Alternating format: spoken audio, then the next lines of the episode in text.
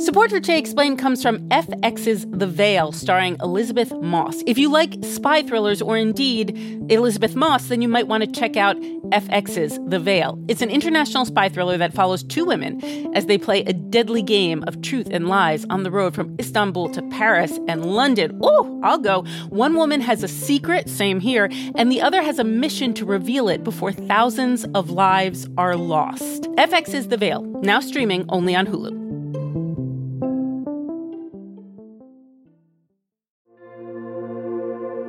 Support for this podcast comes from Planned Parenthood. It's hard to imagine a world where we leave future generations with fewer rights and freedoms. Since the Supreme Court's decision to overturn Roe v. Wade, politicians in nearly every state have introduced bills aimed at blocking people from getting the essential sexual and reproductive care they need, including abortion. Planned Parenthood believes everyone deserves access to care. And with supporters like you, they can reclaim our rights and protect and expand access to abortion care. Visit plannedparenthood.org slash future to learn more and support their cause. Super Tuesday, Super Tuesday. Oh. It's still early, but things are looking awful, awful good. Andrew Prokop, Vox, it's Tuesday Explained. We're here in the studio in the middle of the night, Tuesday night. We know the song. We know the stakes. We know what to do. Let's go through it all. What's the biggest takeaway from Super Tuesday 2020? The biggest takeaway so far, I think, is Mike Bloomberg's stunning win in the American Samoa caucuses could be a real game changer for his campaign. Ouch. Harsh. Wasn't Tulsi supposed to win American Samoa? Doesn't she have like a connection there? Yeah, Tulsi was born there, so the second place finish for her was a bit of a disappointment considering her home island advantage. Maybe she should have run as a Republican.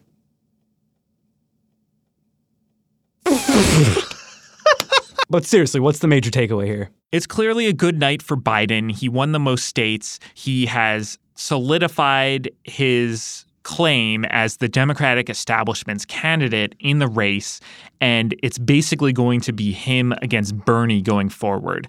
Mike Bloomberg and Elizabeth Warren did not do well at all tonight, and uh, the future of their campaigns is in very serious question. It seems that for all intents and purposes, this is a Biden Bernie race. Let's talk about what we know at this point, region by region, starting with the Northeast, which is, of course, where Bernie's from. It's where Warren's from. How'd the vote shake out there? Biden ended up surprisingly winning Massachusetts, which is uh, Warren's home state and a neighboring state to Bernie Sanders' Vermont. Bernie, of course, won Vermont, his own home state, handily, though it appears that Biden will meet the minimum to get at least some delegates there. Hmm. Last time around, Bernie won 100% of Vermont's delegates. So uh, it is uh, at least a little nice for Biden to pick up a few in uh, Sanders' territory. And a bit of a bummer for Bernie. Exactly. And in other bad news for Bernie, there is Maine. That is a state that Bernie won last time around. At the time we're recording this, it hasn't been called, but Biden being competitive there is bad for Bernie. What about the sort of Midwest, Western grab bag states, Minnesota, Colorado, Utah? What happened there? So Bernie did well in Colorado and Utah. He did well in both of those states in 2016, so that was expected. In Colorado, especially, that's a state that uses mail voting, so it was less vulnerable to a last minute swing of the type that we may have seen toward Biden in some other states. Hmm. Then Minnesota is interesting because it was expected to be Amy Klobuchar winning there with Bernie in contention for second place. But of course, Klobuchar dropped out, endorsed Biden, and lo and behold, now it is Biden that has won Minnesota, which is also a state that Bernie won in 2016. So that's a bit of a blow to Bernie. Let's move to Virginia and the South, where Biden was favored, yeah? Yeah, so Biden was expected to win in many southern states, and we have seen very strong results for him across the South. Most impressively, uh, massive wins in Alabama and Virginia, also solid wins for Biden in Tennessee, North Carolina, and he won Arkansas and Oklahoma as well. which gets us pretty close to Texas. Who messed with Texas most? So Texas ended up being close. This is maybe some of the better news for Bernie Sanders. Hillary Clinton won Texas big in 2016. She beat Sanders by over 30 points there.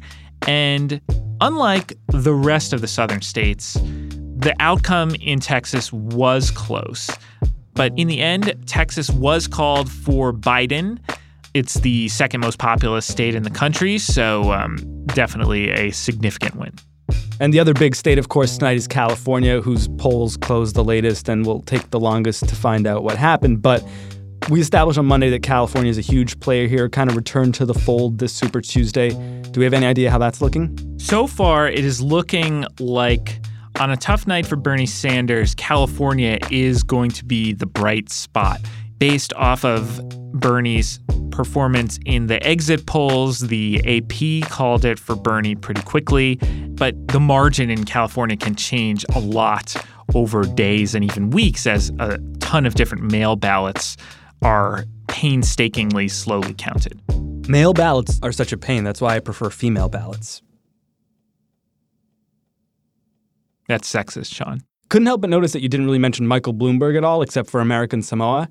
Is he going to drop out? Is this like the end of his race? So it was reported that Bloomberg is going to reassess his campaign on Wednesday. He might realize that he's mostly sapping support from Biden because more of his voters would probably pick Biden over Sanders as their second choice. I think he's going to have to ask himself some tough questions about the future of his campaign, and um, dropping out certainly seems like a distinct possibility. What about Elizabeth Warren? It wasn't a great night for Elizabeth Warren either. She didn't win anywhere. Doesn't seem like she is going to end up with too many delegates. And, um, you know, it raises questions about what her prospects are going forward and what she is hoping to achieve at this point after having lost her home state, Massachusetts, and failed to gain much ground anywhere else. I mean, she is going to have to make up her own mind about what she sees the future of her campaign is. So at the end of the day, a big night for Biden, a good night for Bernie, and the race is basically between those two guys now? That's certainly what it looks like. And in the end, Zero Dark Wednesday, can we say who won Super Tuesday? It certainly looks like Biden at this point, but my caution would be that we really have to see exactly how the delegate count shakes out. There's obviously a lot of excitement and enthusiasm among Biden's team about his comeback, about the fact that he's won the most states here, about the fact that Sanders was expected to do quite well on Super Tuesday and is way under those expectations. But how it translates into the delegate count, it does not seem like this will be a knockout blow for Biden against Bernie Sanders. It looks instead like it will be a split, but Sanders, in the speech he gave on Super Tuesday night, One of us in this race led the opposition to the war in Iraq. You're looking at him. it sounded like he very much wanted to press forward and draw some very tough contrast with Biden. Another candidate voted for the war in Iraq. So I would say that this race is definitely not over yet. Bernie is going to keep contesting these contests for the foreseeable future. Now, we have a lot of other big states that are coming up in the next two weeks. By the time that they're over, about two thirds of the total delegates in the Democratic contest will be allotted. So one candidate could build a large, large lead by the end of that, or it could still be close and a muddle, and Bernie and Biden could be battling this out until June.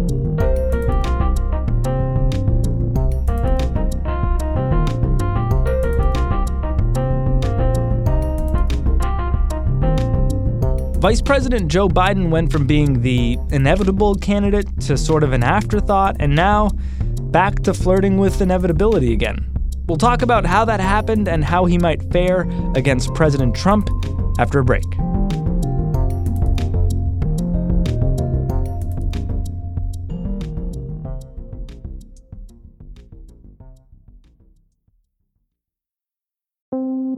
Support for Today Explained comes from FX's The Veil, starring Elisabeth Moss. If you like spy thrillers or indeed Elisabeth Moss, then you might want to check out FX's The Veil. It's an international spy thriller that follows two women as they play a deadly game of truth and lies on the road from Istanbul to Paris and London. Oh, I'll go. One woman has a secret, same here, and the other has a mission to reveal it before thousands of lives are lost. FX's The Veil, now streaming only on Hulu.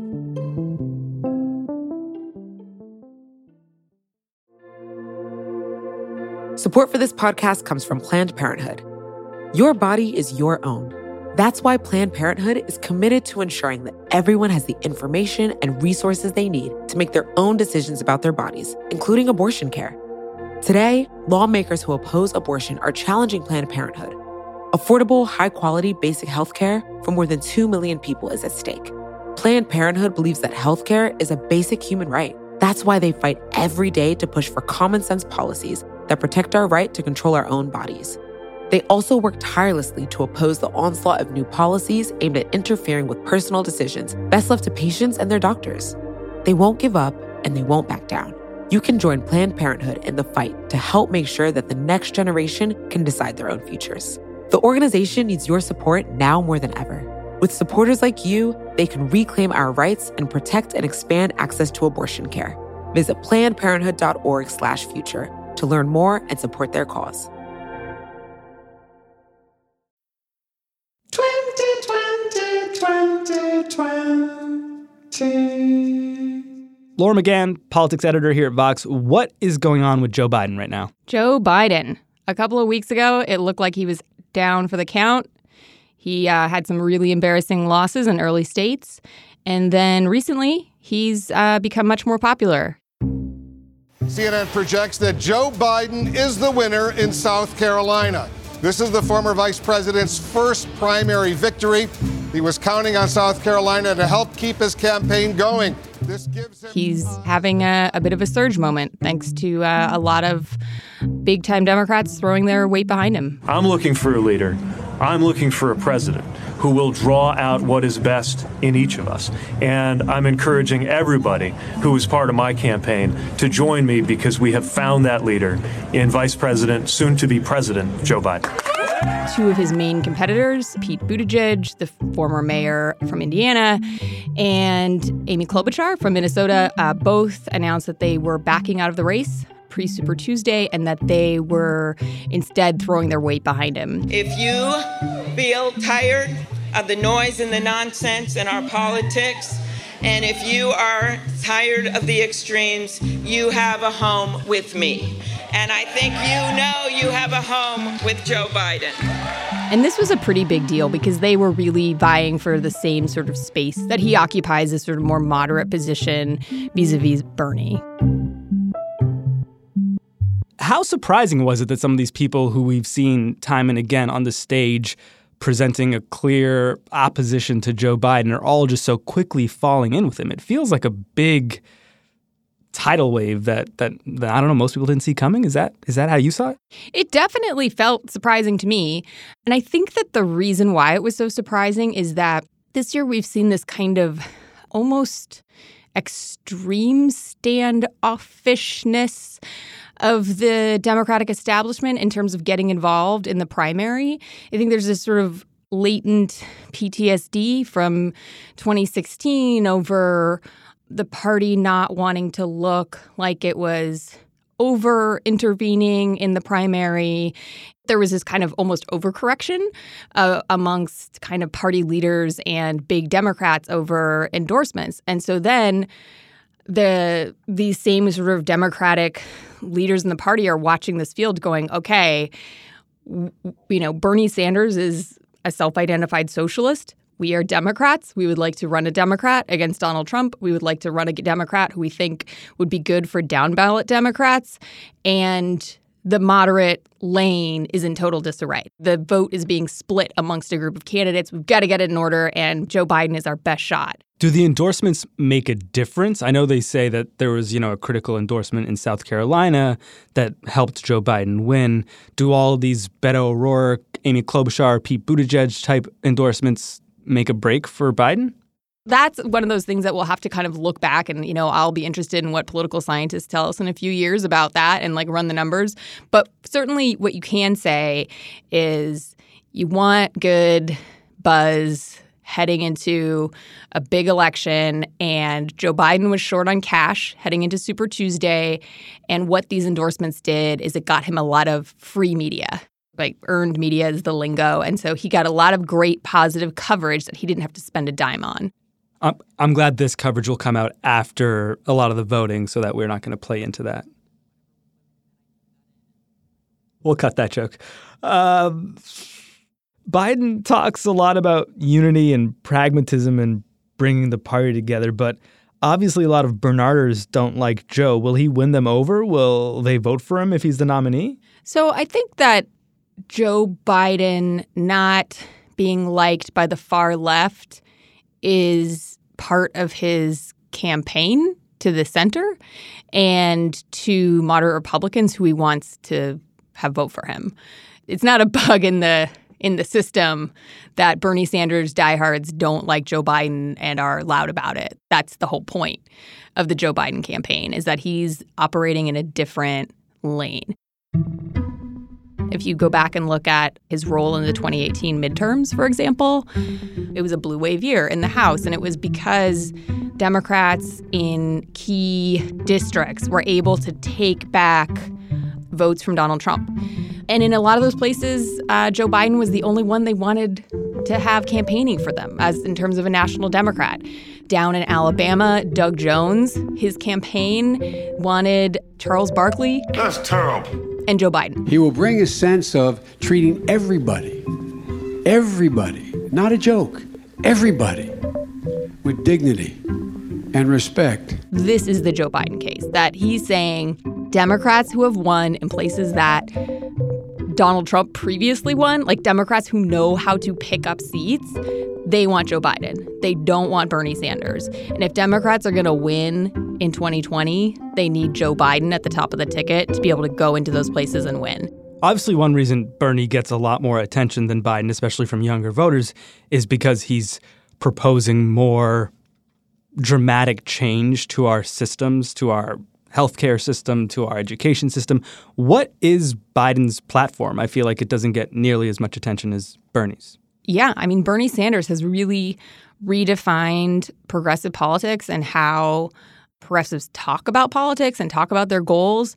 And what's interesting is if Bernie Sanders weren't in the race, if it were just Joe Biden, I mean, the headlines would be Joe Biden runs on most progressive platform in American history, that he is further to the left of any Democratic contender except for Bernie Sanders and maybe Elizabeth Warren, essentially. He's making the case to build on the Affordable Care Act. It would cost about $750 billion over 10. Not 3 trillion, but $750 billion.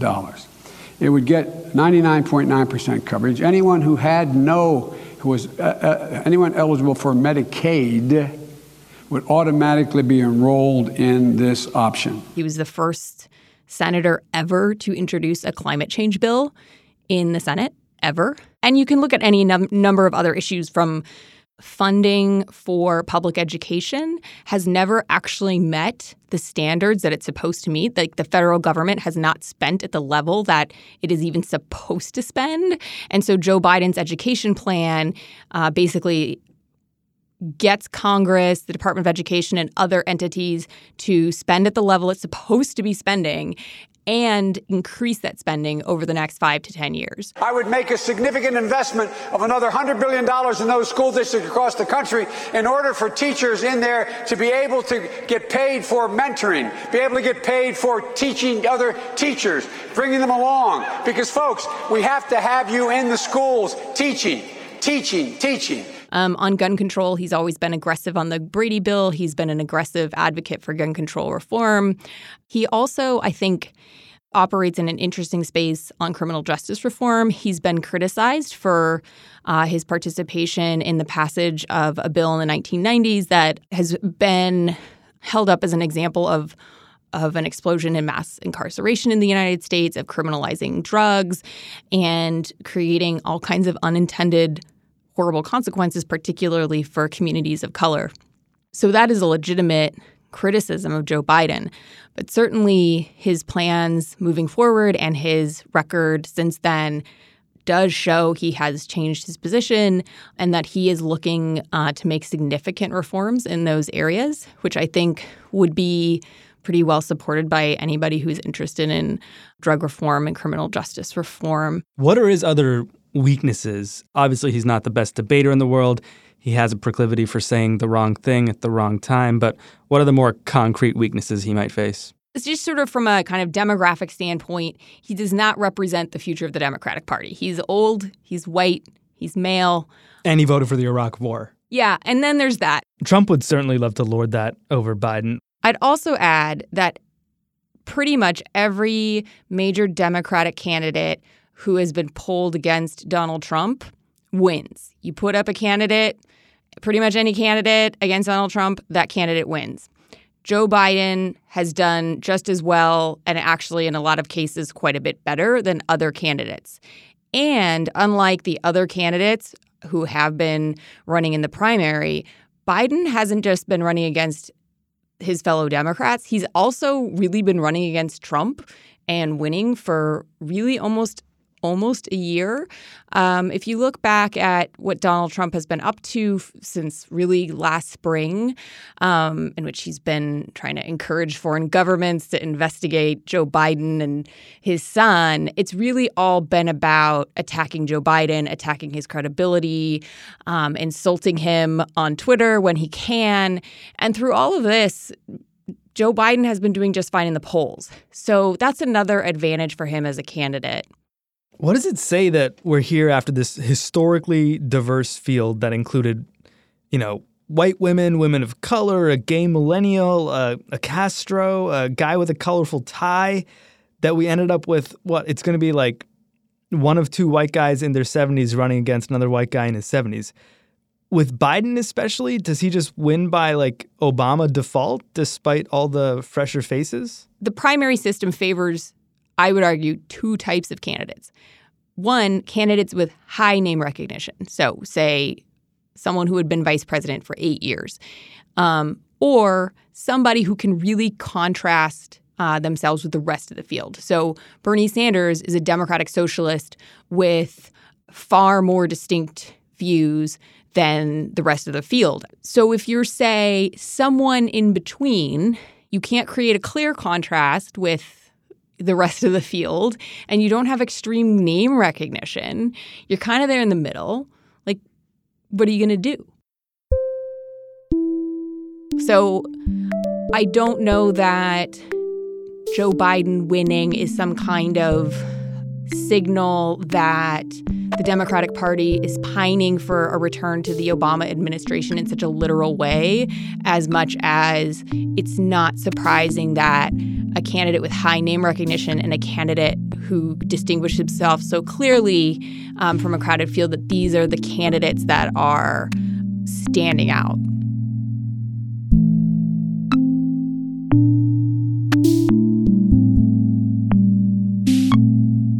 You can read much more about Super Tuesday and the 2020 race over at Vox.com. Results, platforms, the remaining primaries, all of it. I'm Sean Rameswaram, and this is a wrap on Tuesday Explained.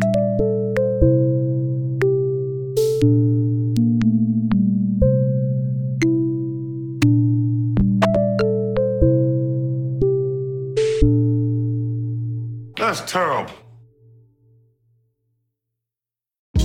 Hey, this is Scott Galloway, author, professor, entrepreneur, and most importantly, host of the Prop G podcast. We got a special series running on right now called The Future of Work, where I answer all your questions on surprise, the future of work. Questions including what are we missing when we work remotely, or how do we handle work life balance when a major opportunity comes knocking? From the provocative to the technical, we're offering insights you won't want to miss. So tune in to the future of work, a Prop G Pod special sponsored by Canva. You can find it on the Prop G Pod wherever you get your podcasts.